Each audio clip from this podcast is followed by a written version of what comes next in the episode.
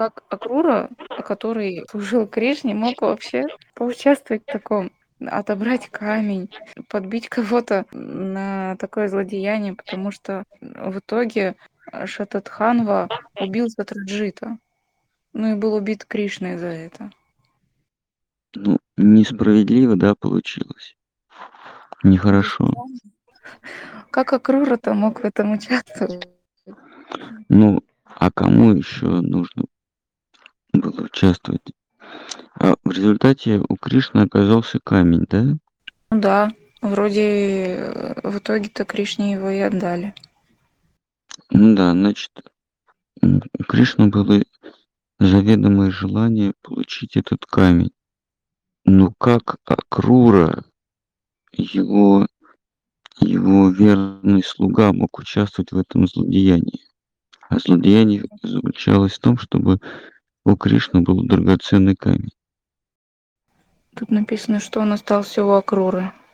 Господь вернул драгоценный камень Акруре и дозволил хранить его у себя вечно. Ну да, как получилось, что Акрура участвовал в таком неблагородном деле исполнить желание Кришны? В этом вопрос. Как, случилось так, что слуга Кришны участвовал в таком злодеянии, как удовлетворение желаний Кришны? Если такой, то нет. Это все М. понятно. Ну ладно. Это же просто желание Кришны, видимо, было. Ну, непонятно, зачем Акруре-то камень, когда Сатраджит служил Солнцу. Тогда вот этот вопрос тоже и- есть, да, почему он, зачем он Акруре перешел, когда Сатраджит, ну, в общем-то, хорошо выполнял свои обязанности. По отношению к Солнцу. Да, А у Акруры возникло порочное желание, чтобы этот камень служил Кришне. а как это? Ну, ну я просто наводящий вопрос даю. Вот э, Сатраджит замечательно с помощью камня служит Богу Солнца. И у Акруры, у слуги Кришны, возникает порочное желание, чтобы этот камень служил не Солнцу, а Кришне. А Кришне. И как случилось так, что он э, исполнил свое порочное желание, чтобы камень отныне служил Кришне. Ну как, как у богов был небесный цветок, небесный цветок, э, забыл, как он называется. Как случилось так, что Арджуна напал на богов и отобрал у них прекрасный цветок Париджату? Или как случилось так, что красильщик, который а, стирал и красил белье царя, был убит, и одежда царя Камсы перешла к Кришне. Зачем Кришне убивать какого-то невинного красильщика, который честно исполнял свои обязанности перед государем? Кришна, он же всемогущий, он может себе этих одежд понаделать миллион в одну секунду. И еще более красивых, чем та, которую он отобрал с чужого плеча, стиранную, перекрашенную. Зачем он это сделал, когда он же Бог, он может сам себе все сделать? И зачем он вообще является на землю, когда у него и так там все упаковано? Зачем он вообще что-то со- создает? Наслаждался бы себе в одиночестве, без каких-либо забав. А тут ему приходится стараться, защищаться от кого-то, нападать на кого-то, приумножать свое богатство на Земле. Когда всех богатств в одной вселенной, даже во всех вселенных, не хватит по стоимости, чтобы расплатиться с, с пылинкой у его стоп. Зачем он это все создает? Вот и возникает невольно сомнение. Вдруг все это выдумки, потому что Бог, он ничего не делает. Он просто размазан облаком вездесущий по всему мирозданию. И нет у него ни образа, ни имени, ни ощущений. Он есть все. А это все выдумки, какой-то образ какой-то он принимает. И более того, какой-то образ, он первичный. А вот это вот все вездесущее, оно потом появляется. Вот возникает невольно такой вывод. И Бог не может совершать никаких дел, потому что все совершают дела для достижения какой-то цели, потому что мотивированы чем-то. А Бог не может быть мотивирован. И нет у него цели, потому что все он уже имеет, всего добился. Следовательно, это все сказки. Зачем ему стрелы выпускать во врагов, когда он может просто взглядом их убить? Или вот когда Калаявана его загнал, его с Баларамой загнали, загнал на вершину горы, и Кришне пришлось спасаться от лесного пожара, который устроил этот Калаявана, и прыгнуть с этой вершины и убежать. Зачем? Мог, просто выйти и устроить сердечный приступ всем воинам Калаяваны. Все бы умерли сразу. Или вообще их не создавать с самого начала. Пришел бы на землю, если уж так хочется.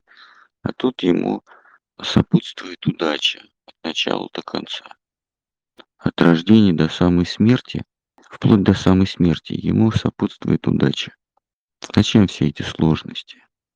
Зачем создавать у живых существ иллюзию, что они вот-вот его одолеют, что вот-вот они его победят? Как создает он иллюзию, что вот, вот-вот я избегу смерти. Смерть всех побеждает, а меня не победит. Потому что я найду что-нибудь такое, какой-нибудь эликсир, и смерть меня не победит. Зачем Кришна создает такую иллюзию?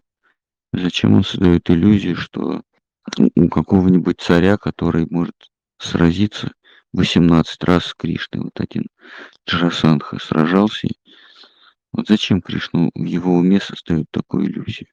Вопрос открытый, и, скорее всего, ответ ничего он такого не создает, потому что его и не было никогда. А все это выдумали индийские сказители. Махараджа, можно еще уточнить? Угу. А вот технически ка- камень может служить Кришне, ну, то есть ему совершали какие-то жертвоприношения, тут там подносили, а как, как он недвижимый, так сказать, может служить Кришне?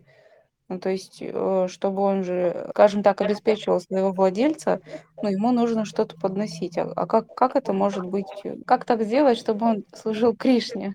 Или то же самое, только ну, на благо Кришны? Не совсем понял вопрос. Что значит камень служил? Я и тоже не, не поняла. С помощью камня делали золото. Да.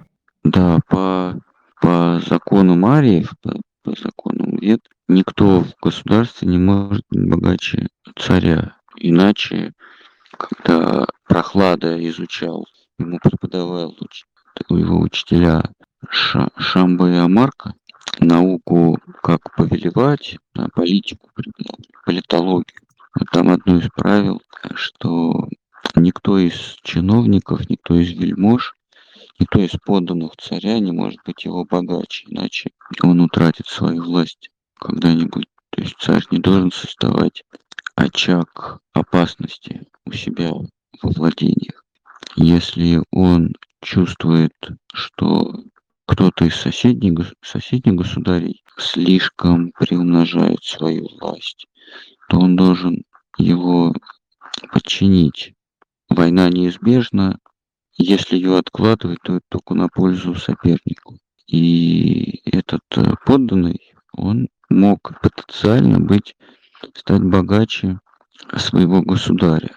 И по законам ариев государь обязан был у- него отобрать источник богатства. Уже в прошлых главах э, согласился все ему отдавать и отдавал. Ну да, но, но мало ли что. Там же, там же родственники были. Родственники, вот брат, например.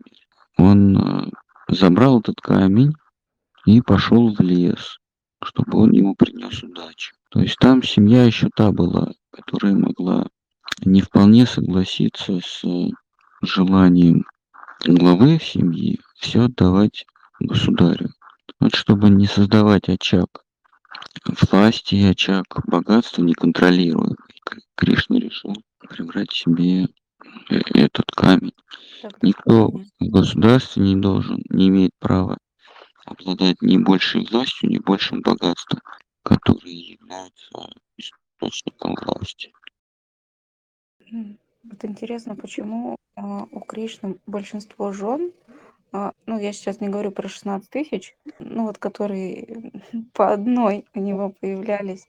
А, Ну, вот, например, тут говорится, усадил юную Митровинду к себе в колесницу и увез прочь. Это вот по сегодняшней главе. И в конце главы он еще одну похитил, так же, как и Рукмини. А почему родственники его будущих жен так против него были, то ему пришлось их похищать. И их почему-то большинство. Ну, не могу я ответить на этот вопрос. Это вопрос к родственникам. Почему они были против? Может, какие-то у них планы были породниться с кем-то. Уже она была обещана. Или они не Родители понимали, кто такой Кришна. Могло быть в, в архаическом обществе девочек отдают с двухлетнего возраста в жены или даже еще сразу родители мальчика и девочки решают, что вот они будут мужем. Может быть, она кому-то была обещана